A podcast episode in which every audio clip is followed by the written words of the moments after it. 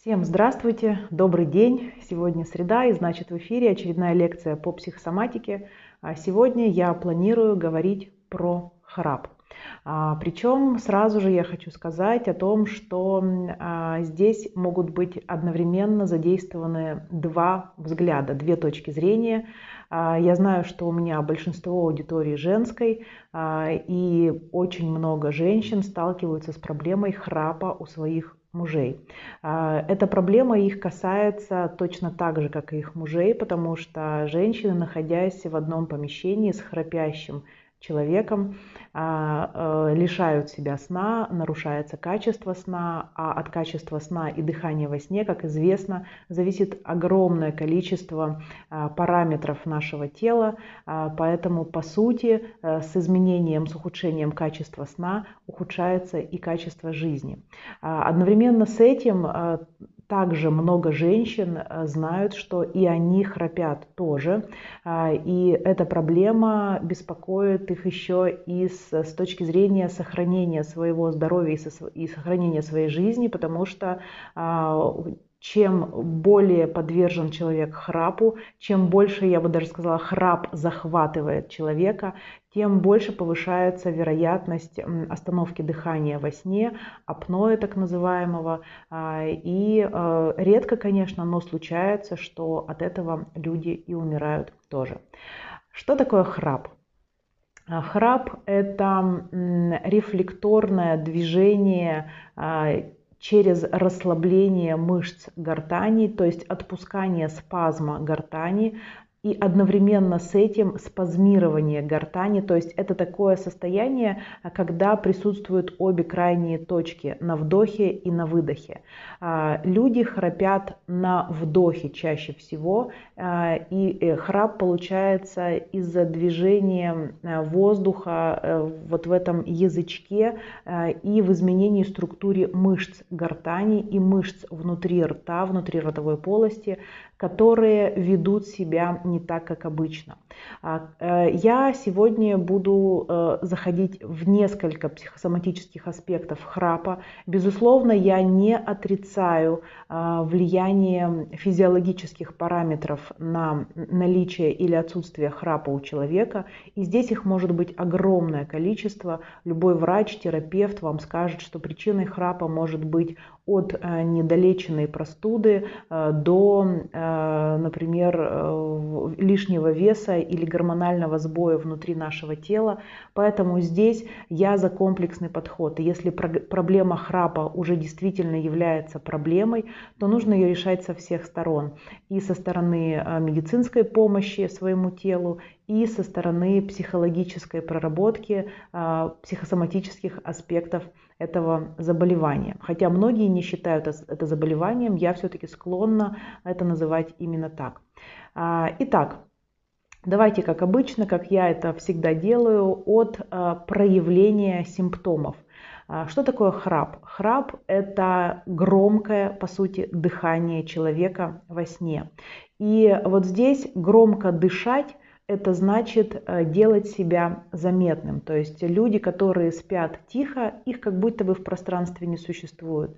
Люди, которые храпят, они а, будь то внутри э, себя подсознательно привлекают к себе внимание. Э, и здесь может быть э, несколько таких моментов. Да? А, так как мы во сне подсознательное, опять же, вытаскиваем на уровень тела, это могут быть люди, которые в жизни весьма стеснительны, скрыты, закрыты от других, да, которые сдержаны и во сне их тело как будто бы компенсирует это, эту недосдачу, делая их громкими. Это первый момент. А, второй момент – это а, люди, у которых, возможно, есть внутренняя, опять же, очень глубокая, даже, может быть, подсознательная боль меня не слышат. То есть это человек, который запрещает себе высказывать свое собственное мнение, потому что его все равно не услышат. Это человек, который привык, что с его мнением не считаются, и поэтому он махнул рукой на то, чтобы это мнение высказывать. Да? Так вот, этот э, храп, получается, ночной, подсознательный, это как крик тела о том, что я есть услышьте меня, заметьте меня, пожалуйста, я живой. Да? И здесь э, я давайте сразу буду говорить про, по рекомендациям, чтобы не откладывать это на потом, на э, конец видео. А, если вы сейчас смотрите это видео для того, чтобы э, разобраться в причинах храпа, например, у вашего супруга, да, то в ваших силах как минимум транслировать его ему днем, то есть то, что вы его слышите, то, что его точка зрения важна для вас, то, что его мнение для вас является весомым и значимым. А, это достаточно, а, казалось бы, такие обычные вещи, но иногда мы их упускаем из своей жизни.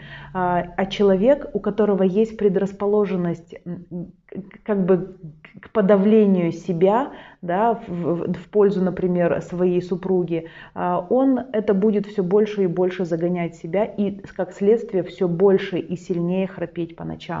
Дальше. Следующее, следующее, следующий момент, на который я бы хотела остановиться, это компенсация. В жизни компенсация существует всегда и во всех физиологических процессах. И если во сне а, мы подсознательно отпускаем спазм гортани, то есть мы как будто бы расслабляем то, что не может быть расслаблено в обычной жизни. А, и здесь про людей, которые э, как будто бы сдерживают желание сказать, сдерживают желание высказать. Это может быть как про свое мнение, о котором я уже говорила, так и вообще люди, которые, которым проще промолчать, чем сказать. Это люди, которым, э, может быть, у которых может быть внутреннее ощущение несправедливости достаточно сильное, и они, не веря в справедливость вообще как в таковую, вообще не вступают ни в какие ни в споры, ни в разговоры, ни в доказательства. Им проще промолчать, хотя внутри них в это время могут кипеть э, ураганы страстей и ураганы э, вот этих вот словоформ, которые бы они могли бы ответить, потому что они не согласны с тем, что, допустим, вокруг них происходит. Дальше.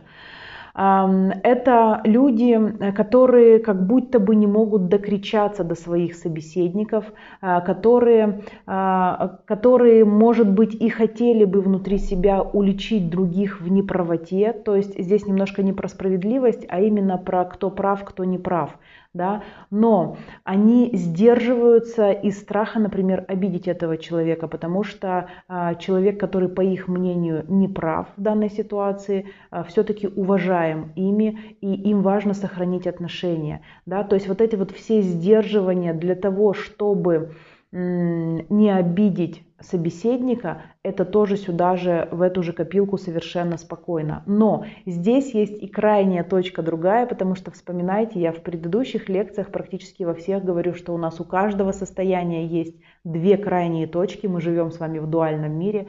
И вот здесь крайняя точка храпящих людей, именно с точки зрения компенсации, это люди-спорщики. Это люди, которые как будто бы вынуждены всегда держать свое горло в напряжении для того, чтобы держать оборону, для того, чтобы отстаивать свою позицию, особенно рьяно. Да? То есть вот это вторая крайняя точка. Первая крайняя точка, когда проще промолчать. Вторая крайняя точка этого же состояния, когда я должен быть на чеку чтобы уметь вовремя а, как бы а, апеллировать да, к своему собеседнику, либо к тому человеку, с которым я в споре. А, дальше. Если смотреть на проявление храпа уже в привязке с другим человеком, когда человек храпит, то рядом с ним находящийся человек так или иначе всегда будет испытывать дискомфорт. Ему всегда будет хотеться покинуть это помещение, потому что храпящий человек ему мешает спать. Так вот, а, если этот аспект перекладывать на храпящего человека, то, возможно, у него включается таким образом функция отпугивания от себя людей для того, чтобы хотя бы ночью иметь возможность оставаться наедине с самим собой. Хотя бы ночью как будто бы выходить из поля того человека, которого, возможно, слишком много в его жизни. Да? И это э, желание как будто бы быть громче и серьезнее, чем он есть на самом деле, именно во взаимодействии с этим человеком, с которым храпящий человек делит Э, ну, грубо говоря, постель, грубит, э, делит помещение, в котором они оба спят. Да? А, здесь про то, что, возможно, а, партнера много в жизни храпящего, и если храпит ваш муж, подумайте, не передавливаете ли вы его в каких-то вопросах, не а, давите ли вы его своим авторитетом или своей резкостью, или своей все, все знающестью, не знаю, как это правильно сказать, да, посмотрите, не подавляете ли вы своего супруга. И здесь как будто бы предоставление ему большей свободы выбора, предоставление большей свободы делать то, что он хочет, и быть там, где он хочет, уже это способно скорректировать а, как минимум уровень храпа. То есть если не убрать совсем, но скорректировать уровень, это совершенно точно. И есть еще такой момент а, для храпящих людей, когда они как будто бы отпугивают своих близких да, из того помещения, где они спят, это про а, жесткое обозначение своих границ. И весьма вероятно, что это люди, которые в жизни, в сознательной днем, не могут или им сложно отстаивать свои границы. Им проще согласиться а, с другим человеком, им проще быть удобным, им проще быть, опять же, тихим, спокойным, а, ненавязчивым, но не обозначать свои личные границы. И вот здесь ночью тело, как говорится, компенсирует это все, берет свое, очень жестко очерчивая то помещение, в котором рядом с ним сложно или вообще невозможно находиться. Дальше. А если смотреть э, в проявление храпа да, с точки зрения рычания, потому что храп похож на то, что человек рычит. А, как правило, рычание происходит от злости. И если смотреть в эту тему, то храпящий человек весьма вероятно подавляет в себе желание проявлять агрессию, проявлять какую-то злость. Да? Это люди, которые могут опять же быть подавлены в семье, которым не разрешают э, выпускать свои негативные эмоции или они в себе подавляют негативные эмоции, в первую очередь агрессию, злость, ярость, гнев, боясь э, стать ну, как будто бы отвергнутым своими близкими, а, боясь, что от них откажутся, боясь стать неудобными. Ну, то есть здесь много может быть аспектов, но суть в том, что это люди, которые подавляют и не проявляют злость, агрессию, гнев, ярость, вот эти вот чувства, которые по сути являются такими же нормальными для любого человека чувствами, как и радость, счастье, веселье, удивление, смех и все такое прочее. Другое дело, что нужно уметь балансировать и разрешать себе эм, проявлять и положительное, и отрицательное. Хотя я не очень люблю делить это на положительное и отрицательное. Все абсолютно эмоции и чувства, они нам нужны. Они в каких-то ситуациях могут быть и положительными тоже. Потому что когда, например, человек испытывает ярость в той ситуации, когда ему нужно сгруппироваться, то эта ярость может быть прекрасным мотиватором к действиям, к быстрым действиям, к быстрым решениям, которые в тот момент времени, а, например, жизненно необходимы для того, чтобы сохранить жизнь человеку. Так, дальше про рычание, да, а, опять же, вот крайняя точка одна, что человек, возможно, находится под подавлением и подавляет в себе эти эмоции, другая крайняя точка, что это человек, который с легкостью разрешает себе подавлять других. То есть это э, да, одно и то же состояние, но в двух разных проявлениях. Это человек, который может быть циничным со своими близкими. Это человек, у которого, э, возможно, немного перекачанное эго, когда он э, считает, что что мне с вами тут разговаривать, я вообще-то как бы и сам лучше всего знаю. Да? Это человек, который может быть недосягаем для своих близких по эмоциям, по тактильности, то есть который держит себя немного обособленно от других людей, и у близких складывается ощущение, что он, ну, как бы эгоистичен, что он э, сам в себе, что к нему, на, как это, на хромой кобыле не подъедешь, есть такая э, поговорка, это тоже про этих людей, да, но и с другой стороны, опять же, это могут быть люди э, сверхвоспитанные, сверх э, у, такие, знаете, угодливые, даже, может быть, в какой-то степени трусливые, которые вот я говорила об аспекте, что человек боится высказывать свою, свою точку зрения, потому что страшно быть отвергнутым, то здесь в принципе еще может быть э, такая тема трусливости, когда человек вообще боится сделать любое телодвижение и все время как будто бы как хамелеон подстраивается под, под среду, под людей окружающих, под задачи, под работу. То есть он как будто бы везде молодец, но он молодец только когда он рядом с кем-то, когда он может отражать кого-то или что-то. Как только этот человек остается один на один и должен в одиночку, например, принимать решения, ему крайне сложно, он проваливается в свою вот эту трусость, неспособность э, сделать что-то для себя, потому что он привык быть зеркалом. Это тоже про храп, хотя и про огромное количество других проявлений в нашем теле, про другие заболевания, но в храпе это проигрывается очень четко.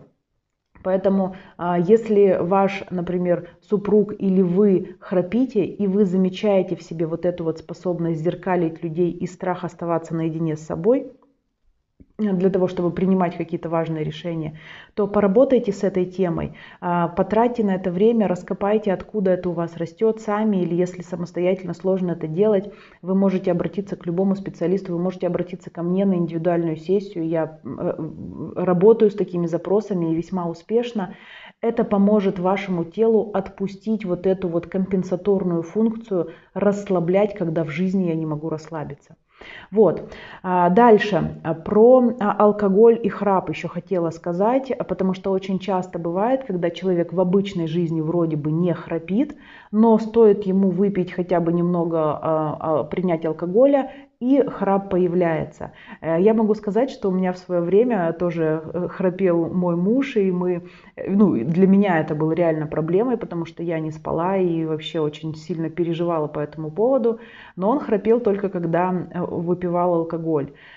Эм, так вот, э, э, без э, соотношения с моим мужем, а вообще просто анализируя свой опыт, запросы женщин, которые ко мне приходят, запросы мужчин, которые приходят ко мне с проблемой храпа, я могу сказать, что люди, которые храпят во время алкогольного опьянения, то есть во время, под действием алкоголя, это люди, которые себя держат очень жестко в жизни, это люди, которые себя контролируют, э, даже не желая себя контролировать, которым по жизни трудно расслабиться вообще. То есть они тщательно следят за своими действиями, они даже не в том плане, что как бы им важно следить, а потому что они по-другому не могут, потому что все их действия должны быть обоснованными. То есть если человек для себя не обосновал действия, то он его лучше не совершит, чем будет действовать как-то так спонтанно или еще что-то. То есть это люди, у которых очень четкий расчет внутри всегда присутствует, которым трудно полагаться на на чувства, на ощущения, им трудно следовать за откликом, за своим. Ну, когда вот, знаете, когда интуитивно хочется что-то сделать, а голова говорит, нет, нет, нет, еще не время там, да, или там это не нужно сейчас делать. Так вот, это как раз про людей, которые держат себя в руках.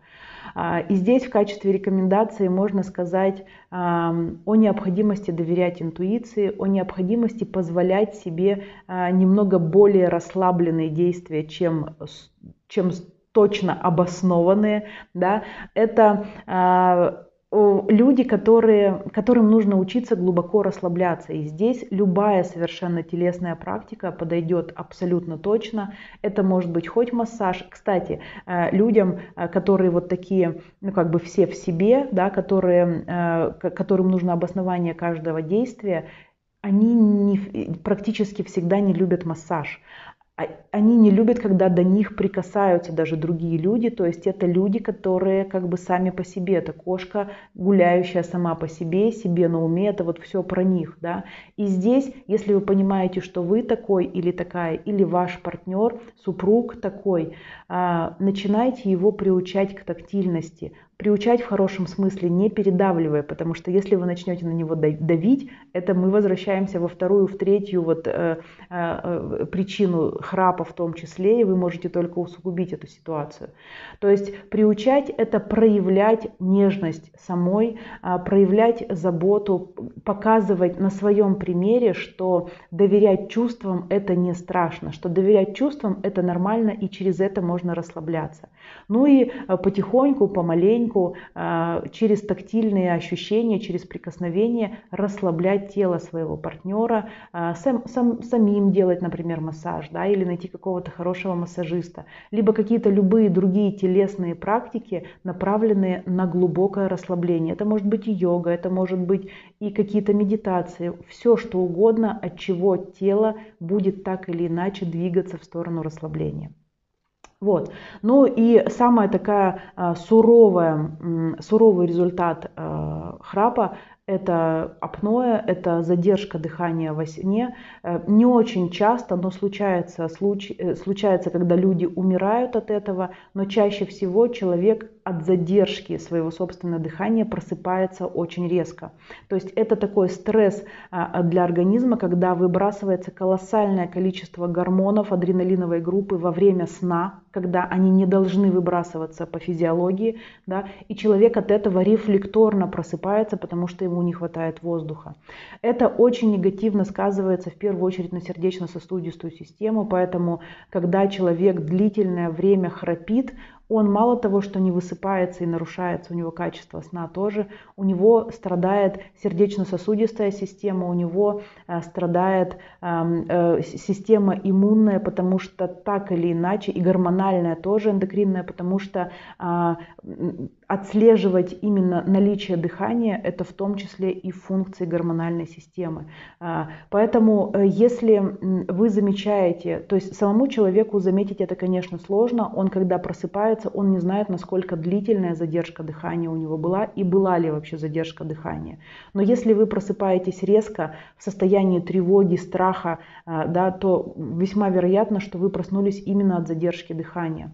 Если вы наблюдаете это у своего супруга, партнера, партнера, либо человека, с которым вы живете, а, обратите, пожалуйста, на это внимание особое. А, засекайте время, засекайте количество таких задержек в течение ночи, например, и если их больше, чем 2-3, а, уже имеет смысл обратиться к врачу для того, чтобы подключить, может быть, какие-то препараты для расслабления, да, либо какие-то другие корректировки медицинские подключать к жизни, потому что это не шутки.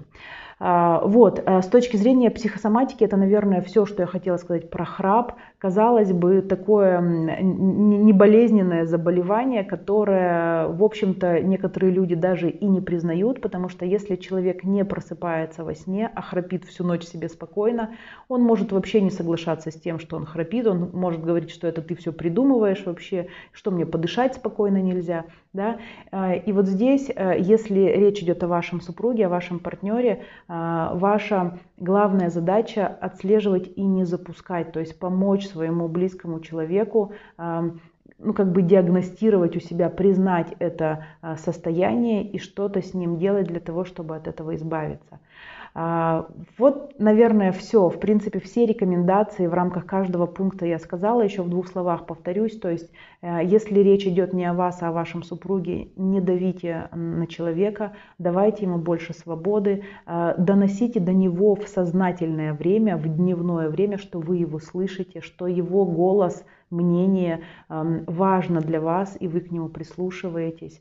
То есть вот какими такими моментами а, смягчайте и расслабляйте его для того, чтобы человеку не приходилось постоянно быть на чеку. Если речь идет о вашем храпе, то я думаю, что вы поняли, что нужно делать для того, чтобы от этой проблемы избавляться, либо хотя бы снижать интенсивность своего храпа.